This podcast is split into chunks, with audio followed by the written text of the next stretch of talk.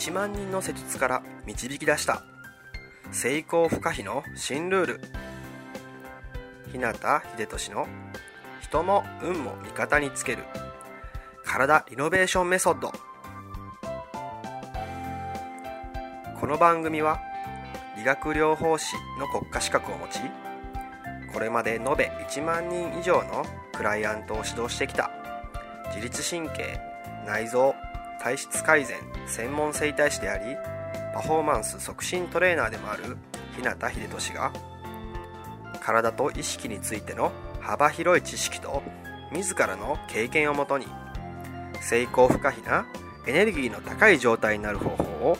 独自の視点からお届けしていきます。あなた本来の力とパフォーマンスを引き出すヒントや自分らしく豊かな人生を過ごすためのキーポイントについてなどまたリスナーの皆様からいただくご質問やお悩みにお答えしたりとさまざまな角度からこの番組内で情報をお届けしていきます。こんばんは。日向秀俊の人もお金も味方につける体リノベーションメソッド。さて第8回目の今日は疲労回復とかねアンチエイジングっていうのはまあもちろんなんですけども自然治癒力とか免疫力の向上だったり、ま、ストレスの解消とか人間関係の改善。あとは直感力とかね。クリエイティブさのアップだったり、まあ、そこからのね仕事でのパフォーマンスアップとかですね。まあらゆる面に効果を発揮して、一石百鳥にもなるようなね、まさにいいとこ取りのテクニックについてお話ししたいなと思っています。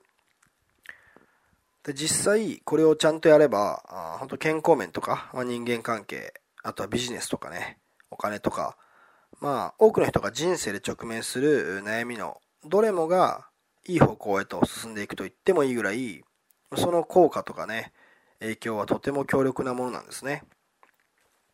ただ、実際に日頃からこのテクニックをしっかりと理解してね、実践できている人っていうのは、日本には本当に少ないんです。知っててやるだけで確実に効果があるのに、知らないし、やっていない人があまりにも多すぎるんですね。それってすごいもったいないですし、本当にノーリスクでメリットだらけのテクニックなんで、まあ、今日はそれをね、ぜひご紹介したいなと思っています。で、まあじゃあもうそれは何かっていうとですねもうズバリ先に答え言っちゃいますけどもそれは瞑想っていうものですねで瞑想と聞いた時にあなたは一体どんなイメージを持っているでしょうか？まあ、おそらく多くの人がですね、えー、なんか怪しいんじゃないかとか、宗教っぽいなとか、あとはなんか修行の一部みたいとかね、なんかそういうイメージを持っていたりして、まあ、どちらかというとあまり一般的じゃないもの自分の身近じゃないものちょっと特殊なものっていうような感じでね、え、思っている人が多いんじゃないかなと思います。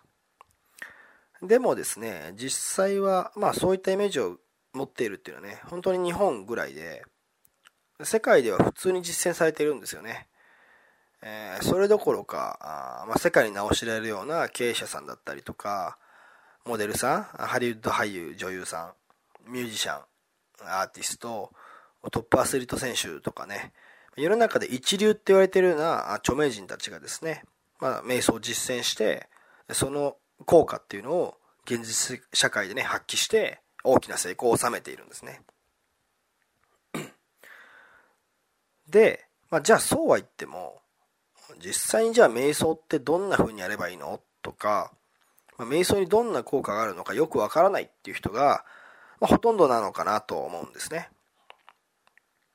なので、えー、まず今回はですね、じゃあ瞑想って一体どんなものなのかっていうこととか、まあ、やったらね、どんないい影響があるのかなっていうことについてご紹介したいなと思います。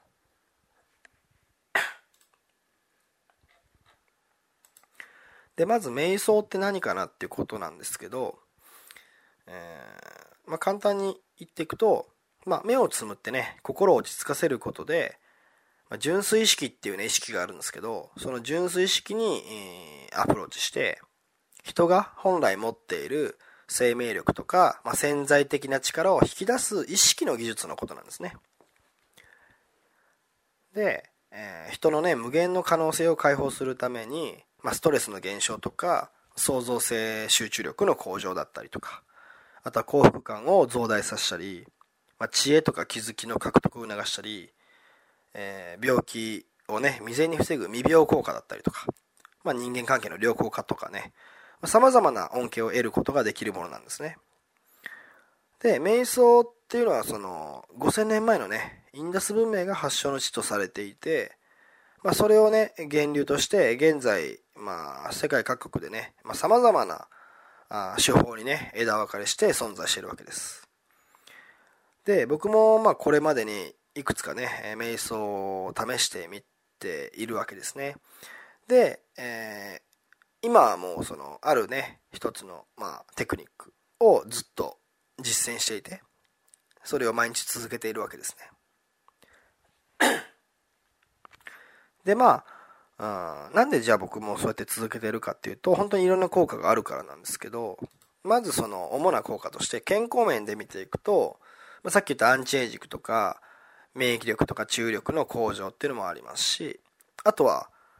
病気の発生率が低下したりとかね、心理的ストレスの解消だったりとか、まあ、疲労回復、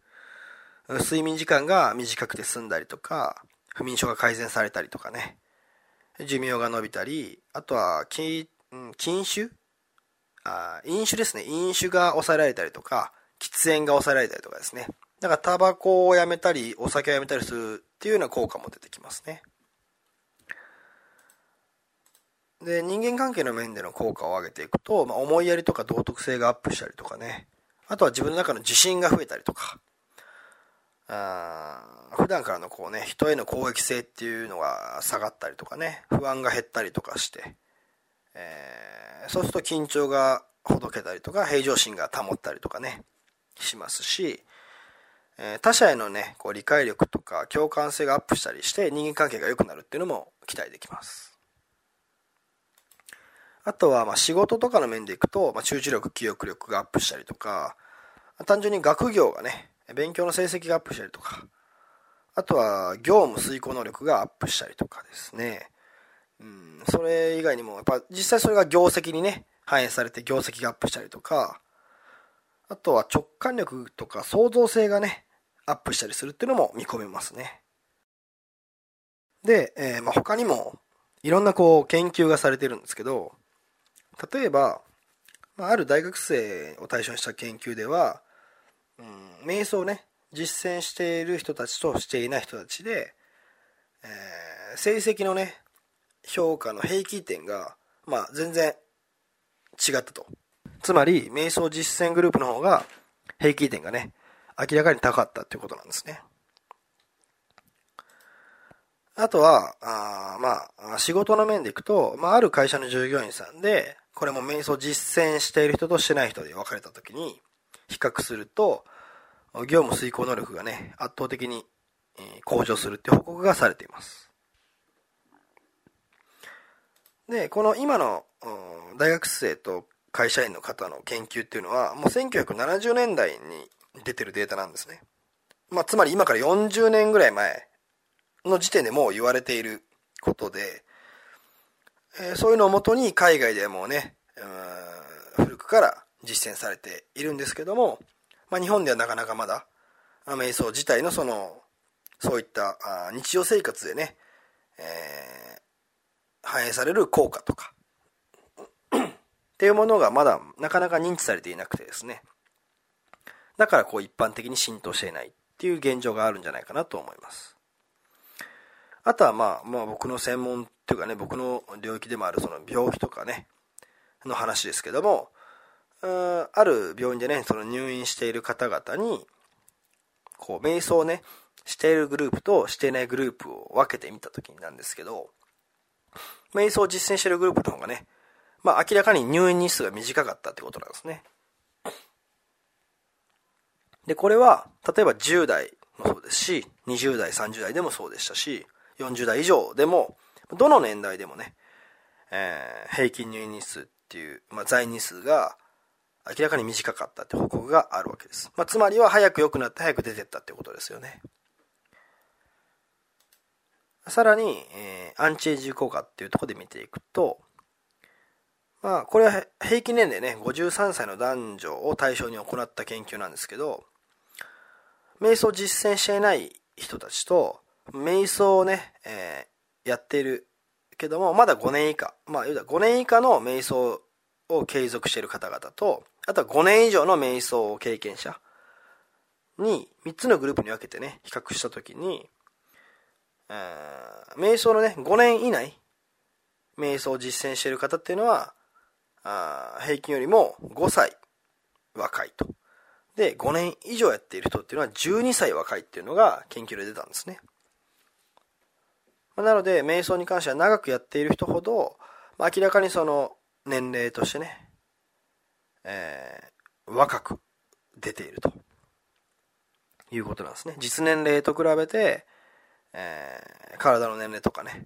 圧倒的に若いっていう結果が出てるんですね。別にこれはね、瞑想なんで、その何か特別なことをしてるわけじゃないんですけど、それだけでその外面というかね、え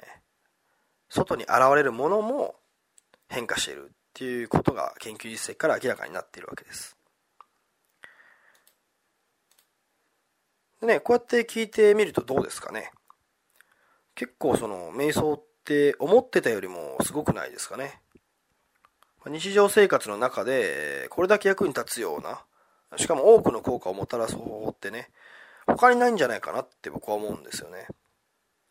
えー、なんか、それなのに変なイメージでね、こう、食わず嫌いのままっていうかね、それで知らずにやらないでいるっていうのももったいないなと思いますし、しかもこれってその特別な場所も道具も別にいらないんですよ。お金もかからないんですね。僕もよくその、例えば電車での移動中とかでもやりますし、本当に自分一人でね、どこでもいつでもできるわけなんで、むしろやらない方が、なんか、すごい損してるなとか、やばいなっていう感じが僕はするんですよね。本当に、まあ、いいことしかないんですよ。で、悪いこと一つもないんで、やっぱりやった方がいいなと思いますし、だから僕は続けてますし、もし知らない人がいたりとか、やってない人がいるとすれば、僕はやっぱお伝えしたいし、一緒にやりませんかっていう声を届けたいんですよね。で、実際まだまだお伝えしたいことってもう山ほどあるんですけど、まあ、今日はですね、ちょっと長くなってしまってるので、まあ、ここまでに一旦しておこうかなと思うんですね。で、次回は、ちょっとね、さらに突っ込んで、まあ、瞑想実践者の具体的な声とか事例とかですね、あとはその瞑想が持つ本当の価値っていうものだったりとか、あとは、その実践する上でね、注意すべき3つの落とし穴っていうものとかもあるんでね、その辺をこうより具体的にね、お伝えできればなと思っていますので、えー、楽しみにしていてください。それでは今日はこの辺で、自分の人生を豊かで価値のあるものにしたいなら、体を置き去りにはできません。良くも悪くも、あなたの体と意識次第。また明日もエネルギーの高い一日を過ごしましょう。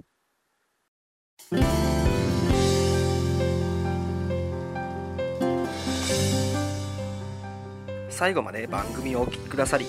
ありがとうございました。今日の内容はいかがでしたか？ご意見やご感想ご質問などいつでもお待ちしています。そして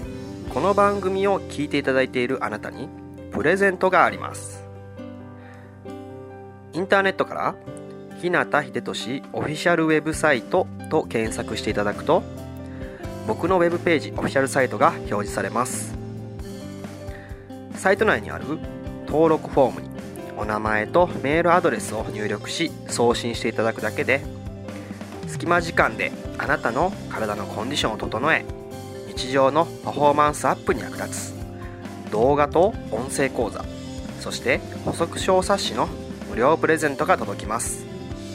ぜひお受け取りください。番組へのご感想やご質問ご相談もサイト内にあるお問い合わせフォームから受け付けています。また今からお伝えするメールアドレスの方に送っていただいても受付可能です。メールアドレスはメールアットマークひなたハイフンひでとしドッ ail アットマーク hinata ハイフン hibetoshi.com になります。あなたからのご感想ご質問ご相談などいつでもお待ちしています。それではまた来週。あなたとお会いできるのを楽しみにしています。